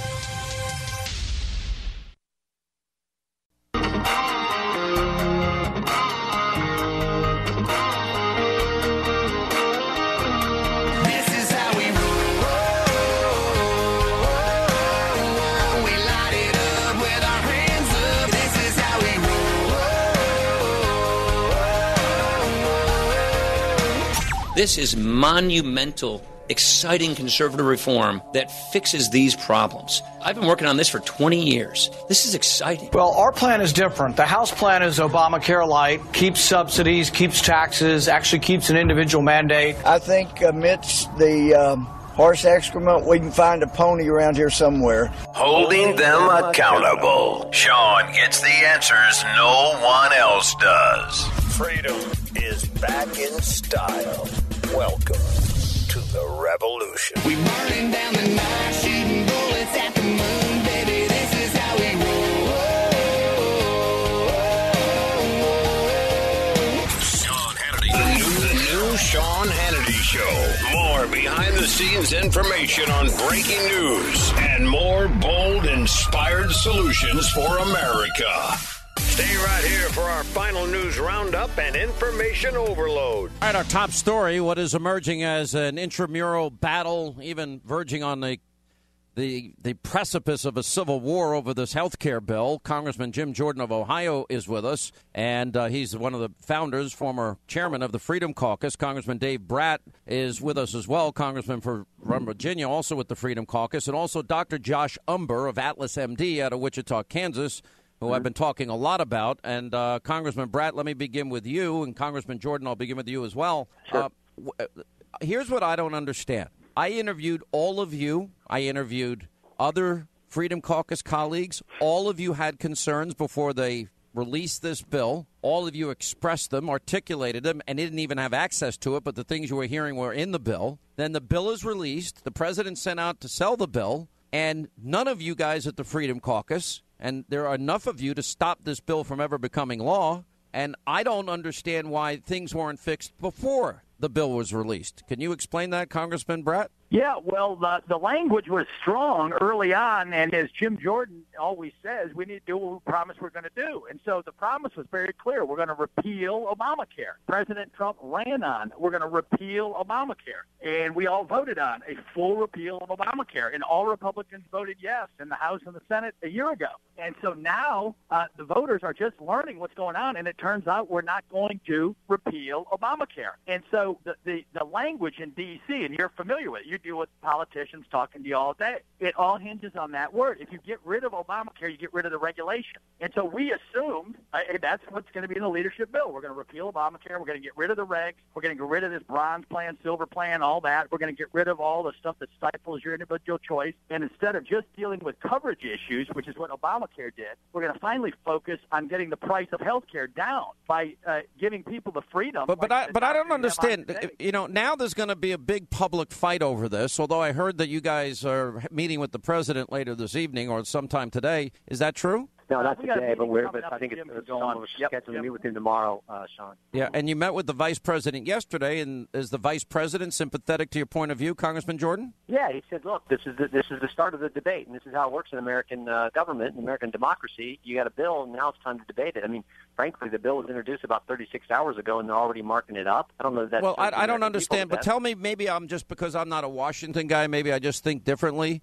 Why, if I if I'm putting out a bill and I know that a significant portion of the caucus doesn't like the bill, that why wouldn't I resolve those issues behind closed doors together as a team, come to consensus? Not everybody's not going to get everything they want, but at least do it behind closed doors, and then maybe when you release the bill, maybe this is just you know No, you're right. You're right. You know, but the president goes out with all of you guys, every Republican in the House and Senate behind him, and says, "We all agree this is our bill. This will fix Obamacare. Repeal it and replace it as we promised." Why not do it that way? I, mean, I guess I'm, I guess I'm way out of touch if I No, thought no, that you're could right on target, and we would have appreciated that, but that wasn't what happened. Remember, we had the leaked version a few weeks ago, and we were critical of that. In fact, we took a position against the leaked version uh, a few weeks ago, and then lo and behold, 36 hours ago, we find out the introduced version is not in any ways really different from the leaked version. So that w- would have been nice if we could have got together and, and support a plan. So what we're doing today. So now all of you go out yesterday and publicly say you can't support the bill, and then their answer is, "Well, what, this is coming out in three phases."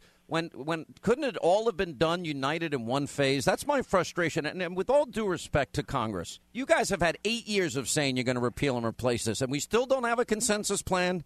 We We still. cons- Sean, here's the consensus plan. It's the plan we introduced. We introduced today. We introduced the bill that says do the same thing we did a year ago: clean repeal, and then a separate piece of legislation, which is replace it with what will what, what Dave talked about, which will bring down the cost of insurance. That is the only plan consistent with what we told the voters. This plan is not. This plan says we're going to repeal Obamacare, but we're going to keep the Obamacare taxes in place. It says we're going to repeal Obamacare, but we're going to take the Medicaid expansion and extend it. And it also says we're going to repeal Obamacare, but we're going to keep in place this mandate in a different form, which is Yeah. insur- uh, surcharge of 30% that insurance can charge you. So that's that's not what we told the voters. So we, we make this way too complicated. You know, what we said, in our plan. I, I just, I, you, you guys have, this has become a nightmare headache that need not have happened. This is an unforced error in my mind. Now, the reason I brought Dr. Josh Umbehr on, he's out of Wichita, Kansas. Uh, Dr. Umbehr, say hi to uh, Congressman Jim Jordan and Congressman Dave Brat. Uh, Dr. Umbehr has come up with a cooperative system. Uh, Can you just, in as short a way as you can, a synopsis of what you do down there and how big this is? Absolutely. Uh, we have fixed healthcare with the free market that in the shortest Yeah, way. yeah, Um, yeah. Uh, again, we need to change the conversation over to what we actually need to insure because what Sean's talking about is our business model of insurance free for primary care, ten dollars for kids, fifty dollars a month for adults, for unlimited office visits, no co-pays, free procedures, wholesale meds and labs up to ninety-five percent savings. And did you negotiate with the labs and the pharmaceutical companies to get a 95% discount? Absolutely. Know. And you were able to make deals with them on, on the drugs that most people use, you know, like Cialis and Viagra. I'm kidding. like like Brett, like like Brett. By the way, isn't that the Cialis commercial the dumbest thing you've ever seen? You got a guy in one tub and a woman in another tub, and I'm like, they're holding hands across the tubs. It's Well, that's before the medicine kicks in. yeah, I guess apparently some doctor. This is not my area of expertise, but in, but I'm talking about serious blood pressure medicine and cholesterol medicine. In other words, uh, chemotherapy, Wow. cholesterol medicine, diabetic. Uh, if you imagine, we all know the healthcare system's broken. We all talk about the waste, but then when there actually is an opportunity to show those savings, I think somehow w- we are resistant to that idea taking place. How many people are part of your practice? How many people do you and your practice serve in the Wichita area? We have uh, five doctors in our practice, and each doctor has close to 600 patients. Wow. Uh, but we have hundreds. of Unlimited care. I could walk into your office as, as a member of your cooperative any day, and if I need stitches, if I need a test, if I, I I'm going to get it done that day. That day, you have uh, 24/7 access to your doctor by phone, text, email. We we broadened the, the Wow. idea of what care is because now you don't have to just come in and pay for a copay. You don't even have to leave work or go to the and ER even or urgent care. you even offer some cancer treatment but god forbid somebody gets in a bad accident if somebody has a heart attack if if or if they need chemo you know you can even give them the chemo but they can get catastrophic insurance that would cover all of those really big items that maybe an- a, a, a local office couldn't handle. It, it truly is the perfect blend there where, where we want to work with insurance companies. We understand that they're a critical uh, part of the system, but we need it to work more efficiently. Again, we are pro efficiency, not anti government or anti insurance.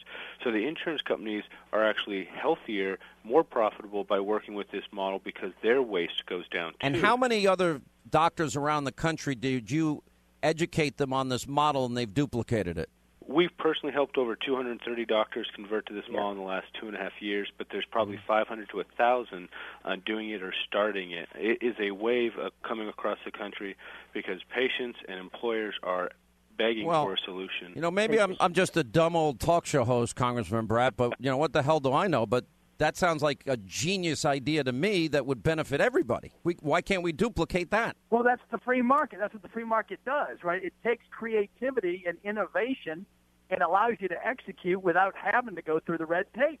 So the doctor's a genius. He just told the country the solution. The rest of the world who can't afford our exorbitant insurance, that's the way they operate. That's how healthcare's always operated. And- Right? and You that's go find exactly- a doctor whose reputation is good at a low cost and are going to be good for you and your family, and you pay for it. If I And lived in Wichita, I'd be a part of this cooperative. That's what I would do. And then you can decrease an employer's insurance by 30 to 60 percent. Jim, you wanted to say? today. Well, I want to say that as the doc looked at the leadership plan, because the leadership plan, in my judgment, is is subsidizing unaffordable insurance. It's it's like chasing your tail, and you just keeps driving up costs. Would you agree, Doc?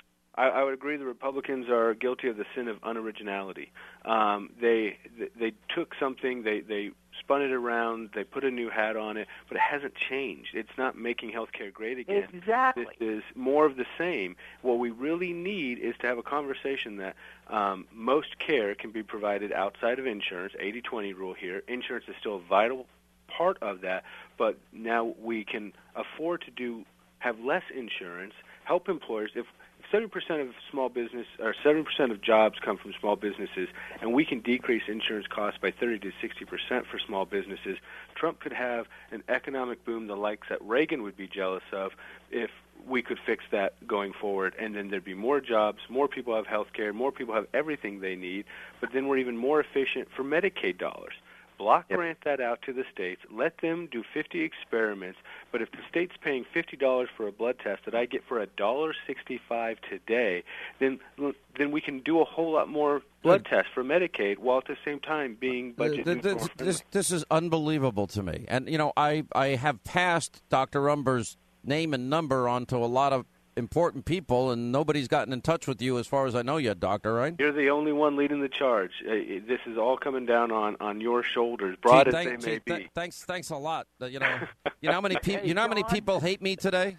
Uh, well, maybe maybe more, but but at least now they have good reason because you're trying to fix something that not everybody wants Yeah. fixed. I think. Congressman Jordan, are you trying to get in, or is that Congressman yeah, Brett? Hey, Sean, yeah, Dave Brat here, and the doctor's just making a point, right? And in every economics textbook across the country, the fundamental error slipped in, and the doctor just talked about the 80-20 rule. You, insurance is for insuring catastrophic events. But when, when after World War II, we went to the employer-provided health care deal, then you start with this insuring all of health care provision. So then you put your copay in, and everything else is free to you. And once you copay and the rest is free, well, guess what you do? You overconsume. Right. And that's the fundamental problem in healthcare. And so the doctor is saying, let's break that up and let's get insurance back to being what it's supposed to be for.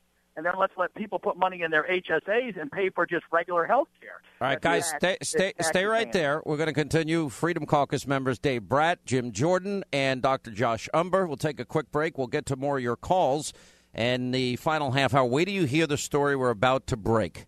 There is no Russia connection. I'll explain with the reporters breaking the story. That's next. Putting America and Americans first. Now there's a novel idea.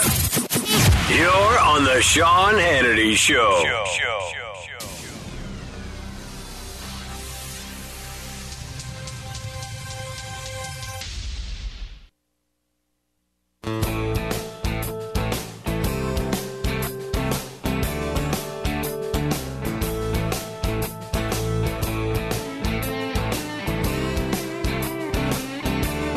as we continue, Congressman Jim Jordan of Ohio and Congressman Dave Brat of Virginia and Dr. Jo- Josh Umbehr, Wichita, Kansas, Atlas Medical or Atlas MD. All right, now that we've heard Dr. Umbehr explain all of these things, uh, Congressman Jordan and Congressman Brat, I guess the question for you is, you know, how, how do we get not only health care savings accounts, a full repeal, get rid of another entitlement, and get these cooperatives as part of the solution because it sounds so amazing to me and it's being duplicated sort of underneath the the healthcare system that we have now. How does this all get incorporated based on the release of this bill? Well, the first thing you got to do, Sean, is is repeal Obamacare. I'm sure the doctor would agree with us. You can't do free market until you get rid of the Affordable Care Act, which has driven up the cost. Fewer choices, higher costs. You have to get rid of that. So that's why we have the clean repeal. You do that, you repeal it, and then you focus on passing legislation that would empower people in the Are you confident that you can get to the president, the vice president, and get this done right? Because here's the problem, Congressman Jordan. If as soon as you repeal and replace, you own it. Republicans own it. The president owns it. If it doesn't work, the blame will come on all of you. Right. Well, well, the, well, understand the repeal. The effective date, we said we're going to repeal it, but it's effective on December 31st, 2018. So you've got to have an off ramp so you can begin to form a market, and and people the transparency that exists under uh, under the doctors program. That, that that will exist in the full market. You have to give us some time for that. That's what we passed just a year ago. So we're saying, why not do what we all said we were going to do, what we all voted for, get rid of Obama. Well, what is the answer that the leadership in the House and Senate are giving you? Because that's not what they wrote. It's what John Kasich talks about. It's oh, we got to make sure these folks on Medicaid, Medicaid can stay there. This expanded population, we can extend that, and we can put more people on Medicaid. The approach we would prefer is no, no, no, no. Let's bring back a market. Let's bring back affordable insurance. Instead of measuring success as how many folks we can keep on a government Medicaid program, why don't we measure success by bringing back a marketplace like the doctors doing in Kansas and have more people get the insurance they need for catastrophic care, and then have the kind of health care they need at a low cost with good quality the What about those that are saying that there are, well, I guess congressional legislative obstacles because the original Obamacare was passed by reconciliation, nor do they feel that they're going to get eight Democrats in the Senate to, to buy That- into what the Republicans do? How's, what's your answer to that? That, that's a legitimate concern, I, I, I, and I understand that, but we're also hearing that Dr. Price at HHS is going to be able to change some rules and, and help us with the with the regulations that are driving up the cost. Of There's a lot of discretion in the health care bill that he can change Right. almost everything. So let him do that. Nothing that nothing we're we're doing would preclude him from doing just that. All we're saying is repeal Obamacare, effective date in two years. Time for the marketplace to start to form. Let Dr. Price get rid of the regulations, which we think will bring down the cost of insurance, and then let's pass the legislation in the normal legislative process. The health savings accounts, association health plans, the things that will help with the marketplace and help bring back affordable insurance. That Well, seems like a reasonable plan. to me. Congressman Brat, uh, Brat will give you a final word here. You have 10 seconds. Yeah, well, and and you know, President Trump is from New York. He's got the big heart, and so he says, "Look, we want to take care of everybody." And I think that's part of the big tension here, right? And so you're talking about breakaway in the Senate. We want to cover everybody, but you got to do it the right way. So what Jim just laid out, what the doctor just laid out, that's the best health care system. And then about about five percent of the serious cases, right, the pre-existing conditions account for over half of health care spending in the country. So that's a separable issue where the president can still say, look, we're going to take care, and we have compassion, uh, but you don't arrange the whole healthcare architecture for the whole country based on 5% of the people. You say, look, here's our safety net, here are the welfare programs we have, here's what we're going to do for pre-existing, and you can take those All right, folks I out gotta- block grant the money to the states to take care of that, and then Trump's a win-win-win across the board. Well, I hope you'll tell that to the president when you meet with him tomorrow. Thank you, Congressman Jordan, Congressman Brat, and Dr. Umbehr. Good to talk to you all. 800 941 Sean, toll free telephone number. Wait till you hear the investigative report that just broke. John Solomon, Sarah Carter, and what they have come up with here, explaining the FBI found no criminal activity between the Trump campaign and Russia. They confirm a, FISA warrant was issued in October, and they confirm that Donald Trump, his entire campaign, was surveilled in the closing weeks of that campaign. That's next.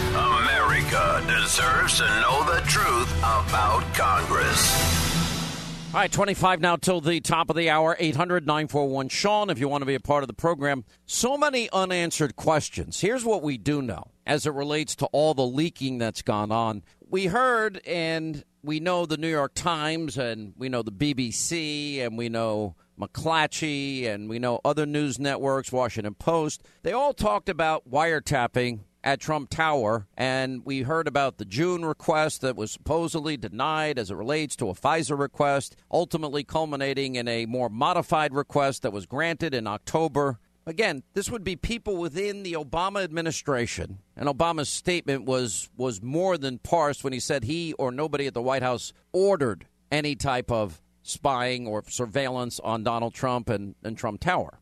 Well, there's a blockbuster article out today, and it's written, co written by John Solomon and Sarah Carter. And what's fascinating about this is, well, you have John Solomon is an award-winning investigative journalist, chief operating officer at Circa.com. Sarah Carter, senior national correspondent there as well. Um, thank you both for being with us. John, didn't you write for the AP for a long time? I did for 20 years. 20 years. And, and what other places did you work before you, you went to where you are now? I worked. I was the editor of the Washington Times for many years. And Sarah, what's your background? Oh, I traveled uh, all over, worked with John at the Washington Times. I spent most of my time on the U.S. Mexico border and then later in Afghanistan and Iraq. And I cover national security now for John here at circa.com and with Sinclair Broadcast Group. Now, in this piece, tell me if I'm reading it properly. You both confirmed that a surveillance warrant was issued for the main server at Trump Tower. Is that true? For a That is server, yeah. I'm not sure it was the main server, Sean, but it was a server that had to do with email marketing, and the FBI wanted to take a look at it because it was appearing to have some sort of communication with a Russian entity. Well, I know as a matter of fact that everybody on the campaign, with maybe one or two exceptions that I know, all got on the Trump email. In other words, the, the Trump organization email server. Right. So there is a possibility that everything involving the campaign was possibly surveilled once that FISA warrant was issued. Is that possible? It's possible, though. Our It's understanding definitely- is that this this server was actually narrowly construed to do email marketing. It predated the campaign and wasn't specifically a server that was used for campaign email. That's that's our understanding. Okay, then let's talk a little bit about what you discovered, Sarah. Yeah, one of the things that we discovered was that actually this investigation into the server was very brief. It was a very brief investigation, and they found nothing in the server at that point in time that would warrant kind, any kind of criminal charges towards anyone on the Trump team. Uh, I thought that was very interesting. Uh, they we also discovered uh, throughout the process of this investigation that in the in June we hear all these reports about a June FISA warrant. Uh, what we were told was absolutely not. There was no June FISA warrant with Trump's name on it, um, and uh, they it, it just What, was there exist. a request for the server? Was there a request of any kind brought to the FISA courts or no? Um, I believe uh, John would John would know that part of the story much better. Yeah, Sean. So I think in October they did go to the FISA court and ask specifically to check the records of this one server that appeared to be corresponding with a bank in Russia. When they when they looked into it, they found out there was an innocuous explanation for the the data pings going between New York and Russia, and that So in other words, to do with Russian the, influence. the media, Hillary Clinton, the Democratic Party, all the talk about Russia and the Trump uh, campaign, they haven't found a shred of evidence at all, with, and yet the media keeps regurgitating this narrative. Is that true? That's true, and in fact, I think that's one of the reasons that our sources work so closely with us, which is to dispel a narrative that the FBI has been obsessed with Trump connections to Russia. We were told time and time again over the last few days that the FBI really only incidentally and in, in, on an offhanded way stumbled onto a couple things that involved Trump, and that none of it has been a primary focus of the Russia hacking investigation. How high up can you tell us are your sources? In other words, for example, one official you quote as saying, I've never seen a case so misrepresented and leaks so damaging to a process that was meant to be conducted in secret so that foreign powers don't know what we know and people's reputations aren't tarnished unfairly. Yeah, it's a great question. Our sources are in a good position to know what was really going on as opposed to what's been reported. And one of the things that we highlight in this story is that a lot of this leaking began right after President Obama, in his final hours in office, issued an executive order that allowed FISA and surveillance intelligence data to be shared with a lot more people than it normally had been shared with. And all of a 16 sudden- other agencies. But by the way, I've talked Yep. a lot about this. This is exec- Executive Order 1233, which had been on the books for some time. And what Obama did is add to that, that executive order in as much as he allowed the sharing of, you know, SIGINT intelligence. In other words, when General Flynn, when they were, were surveilling, which they should do, the Russian ambassador, isn't it true that once an American is identified on such a call that they're supposed to minimize the listening of the American speaking and they're not supposed to identify that American and certainly not leak it? Aren't they all felonies and violations of the Espionage Act? Certainly well, you're certainly not supposed to leak it. You're certainly not supposed to leak. This type of classified information is guarded heavily. But I was told, usually Sarah- by very few people. I was told by a very high ranking intelligence official that when they do surveil and Americans are identified, that they are to minimize the, the listening of the American because they don't have a warrant. And number two, when they write up their report, it's standard operating procedure that they do not mention that person by name. They use the term generally an American. That is true, Sean. But uh, uh, General Flynn, um, at, at the time, uh, is under a security clearance. He has a high-level security clearance. When you when you sign up for a high-level security clearance, basically when you're granted one, you kind of sign away your rights. So the government has the right to surveil people with high-level security clearances in an effort to minimize harm. Uh, for example, if you go back to the Robert Hanssen uh, situation with espionage and the FBI, so there is this kind of disclosure, but but all of that all of that laid out, you still do not disclose any information on those type of classified uh, monitoring. And, and that would be leak them, and it is federal. It That, is that, that would be a, a felony by my understanding of the Espionage Act. So certainly General Flynn. Well, well, let me go back to the leaks. Do you both agree with me, based on your understanding of the president, 14 days before leaving office, revising Executive Order 12333 to allow the SIGINT intelligence, like in the case of General Flynn, to be shared with 16 other agencies? Could that have been done as a reason to make it more difficult to find out who leakers are? Or is it a strange coincidence that as soon as they did that and left the administration and a new administration comes in, that all these leaks stop happening from the intelligence community. Does that seem to be a connection of dots, or is that a step too far? Well, I think the people on the front line, Sean, the people who actually guard this intelligence on a daily basis are entrusted, were, were surprised by the expansion, and they immediately saw the impact. There were people that started to leak transcripts that were never intended to be leaked. And so just take the Flynn intercept for a second. As a result of that leak, the Russian ambassador now knows a phone that he might have thought was clean is now being monitored by the U.S. government. And also, uh, Director Flynn, or uh, National Security Advisor Flynn's reputation's impacted in a process. His career was ruined over a Yeah. felony that was committed against him. Did you see James Clapper on Meet the Press this weekend? Did James Clapper lie when he said he had no knowledge of this FISA warrant? Well, he narrowed it, right? He said he had no knowledge of a FISA warrant against the president's phone, Mhm. and all of our reporting indicates we, we, there's no indication that the president's phone. Okay, so perhaps Donald Trump misspoke when he said wiretap, but surveillance did happen. You're telling 100% that FISA warrant was issued in October and it had to do with servers in Trump Tower, correct? That's correct. Correct. So that's spying on a- an opposition candidate. Is there any possible way, based on your background and experience, that the President of the United States didn't know about it? Well, that's a good question. We know he definitely knows about it when he's briefed in December because we were told that it was part of his briefing that this went on.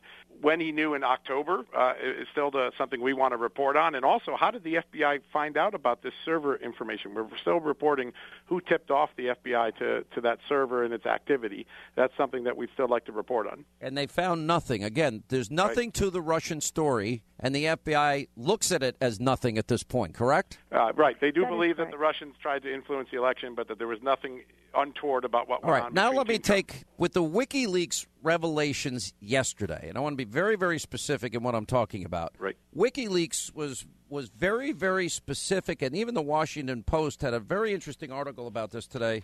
And uh, you know, basically, they're saying that the CIA uses stolen malware to attribute cyber attacks to nations like Russia. So, in other words, is there a possibility that it could have that all of this could have originated, all of this Russia talk, all the Russia hacking, that Russians were influencing the election? Uh, could it have been within our own government? Except they they just basically put a fingerprint of the Russian uh, uh, attack on it because that's what they're saying they can do. Well, let's keep in mind that WikiLeaks has always said that a lot of the materials that it received did not come from the Russians, right? They've always mandated that. Well, I interviewed Julian Assange, John, and I, I asked him in great detail, and he said absolutely was no state. There was an another report that those documents, as it relates to Hillary and the email server and Podesta, were handed at American University in a wooded area. Did you read that? That's right. That has been out That's there. right. So I think we we don't know a lot about how all this all came to game. And as you know, the espionage game is a game of smoke and mirrors. And so we may not know the full story. And and I think we need to keep digging to get to the truth of questions like you just asked. So would it, would it be wise for President Trump to to rescind that change 14 days out to Executive Order 12333? Would it be wise of President Trump to get rid of Obama holdovers? Would it be wise to get to the bottom of who's committing felonies and violating the the the Espionage Act, among other things? Yes, I think Absolutely. Uh, I think that's the one of the most important things that uh, they need to start looking at. I mean, we one of the things that you brought up, Sean, earlier, and I'm, you know, and I think that it requires a lot more investigation. And John also touched on it as well. Is that we need to go back and we need to look and see who originally tipped off. What, where did they get the tip off that there might have been something on the server? I think that will answer a lot of questions. And I'm also in agreement with you that it's something that needs to be investigated. Is when Obama issued this executive order, was it to expand it so that leaks, you know, would appear shortly afterwards and that it would be difficult to find out who the leaker was? Or were those people already leaking? That is something we don't know right now. We're looking at it and we're investigating it. But, you know, could this be a ruse? to expand the, the the the agencies so we can't pinpoint which agency leaked this or which person leaked this from which agency that's something that really needs to be looked into as well and i'm sure they're they're investigating this i mean this is something that the inspector general is going to be looking at at the doj as well as others who are um, looking for the leaks into this uh, into this uh, russia hacking issue Bill Binney was on this program. I'm not sure if you both are aware of him. 32 year vet, NSA, whistleblower, resigned because, and he claimed right here on this radio program this week and on TV this week, that in fact every email, every text message, every phone call of every American citizen is being gathered and monitored and, and put in these big meta- metadata storage units that the government has access to. Is that possible? Yes, in fact, Yes. it is. based on congressional testimony that that is what goes on. And then what happens? Well, that means, by the way, that James Clapper committed perjury because he said it was not happening. Well, uh, th- there's a difference between storing it and then accessing it and reviewing it. And what happens a lot of times in these FISA warrants is that data has been captured and it's stored. No one's allowed to look at it. Then they go get permission from the court to go look at a period of time in the past where they weren't monitoring, but it was captured by the NSA. And so that's how the intelligence community since 9/11 has been able to solve Can- a lot of crimes. Can we then say that Donald Trump, with his tweet, that the, remember the New York Times, all these major news organization, mainstream, not not conservative talk radio or the Fox News Channel Hannity program, but when the, all of them reported wiretapping, those were their, that was the words used in the New York Times, not by, and then it was reiterated by the president. But the president, in principle, it turns out that he was right, that surveillance took place at Trump Tower, and it's very likely that many in the Obama administration, probably the president himself, knew that there was at least something, some type of surveillance going on, and perhaps he thought it was wiretapping because the New York Times said so, and it turns out to be surveilling a server at Trump Tower. Is that a fair statement? Yeah, I think our reporting confirms Mhm. that there was surveillance of a computer uh, inside the Trump Towers at the end of the election. There's no doubt that that is true. So Who you're confirming a We're hundred. connecting. Well, I'd like to know what Obama knew when and and uh, what did he know and when did he know it? What did Ben Rhodes and Valerie Jarrett and David Axelrod and Pfeiffer and Rhodes? What did all these people know and when did they know it? Yeah, those are And all did- good questions. And did they and did they share it with Hillary Clinton? Because a week before the election, Hillary Clinton suggested so much in a tweet. That's right. That's very true. Yeah, I guess I'm. and more than Hillary Clinton, we also saw that Harry Reid also suggested the same right. thing in October. That you're absolutely right. I mean, I guess Sean Hannity's not so paranoid after all. I was right. Obama was a horrible president. I was right that Trump could win, and I'm right that there's something really stink. That's something that stinks to high heaven here. Do you agree with that? There's a lot more stuff that needs to be dug up before we know the truth. Well, you There's guys no got to get about working. You're not working hard enough. Go out and get me get more information for the country. Go call President Obama. He won't take my call. Yeah, we're, we're fast. Hey, by the way, Solomon, why are you not coming on with Sarah on TV tonight? You need to come. Unfortunately, I'm on a train. I'm going to miss you there, and I'm Well, sorry. that, but well, you're in ma- good get a later Sarah. get a later train. What's the big deal? I should. Step I up. should. Oh, he's putting you on the spot now, John. now Step. you got to come Hey, on. John, you got to come on. Step I- up. Move your train. right, all right. Let me see if I can move my train. All right, I'll pay the. I'll give you the twenty-five bucks when you get here. All right. You're For the- awesome. all right. Thank you. Thanks, guys. Hannity's paying for interviews. Headline tomorrow. Still waiting to fly out all those libs who promised to leave if Trump were elected. The jet is ready. This is the Sean Hannity Show.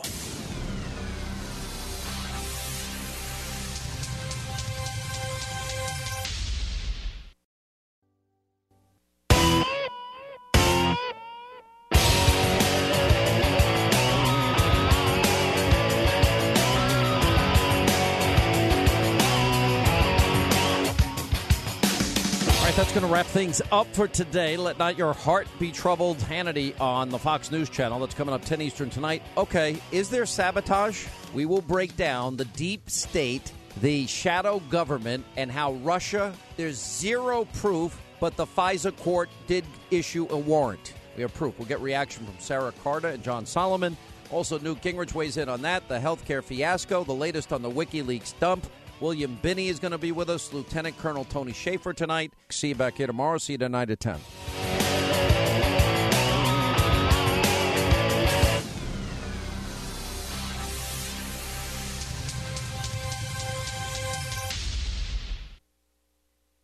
When you drive a vehicle so reliable it's backed by a 10 year, 100,000 mile limited warranty, you stop thinking about what you can't do start doing what you never thought possible. Visit your local Kia dealer today to see what you're capable of in a vehicle that inspires confidence around every corner. Kia, movement that inspires. Call 800 333 4KIA for details. Always drive safely. Limited inventory available. Warranties include 10 year 100,000 mile powertrain and 5 year 60,000 mile basic. Warranties are limited. See retailer for details. More Than a Movie is back with season two. I'm your host, Alex Fumero, and each week I'm going to talk to the people behind your favorite movies. From The Godfather, Andy Garcia, He has the smarts of Vito, the temper of Sonny, the warmth of Fredo, and the coldness of Michael. to the legend behind La Bamba, Lou Diamond Phillips. When I walked in, I didn't think I had a shot at Richie because John Stamos' picture was already up on the wall. Listen to More Than a Movie on the iHeartRadio app, Apple Podcasts, or wherever you get your podcasts. Hi, I'm Michael Rapaport. And I'm Kibi Rapaport. And together we're hosting Rapaport's, Reality Podcast. We have a passion for reality TV, and we're inviting you into our living room. We're dissecting the drama and we're giving praise to the single greatest form of entertainment on television today. That is right. Reality TV is the greatest form of entertainment on television today. Listen to Rapaport's Reality with me, Kibi Rapaport. And me, Michael Rapaport, on the iHeartRadio app, Apple Podcast, or wherever you get your podcast.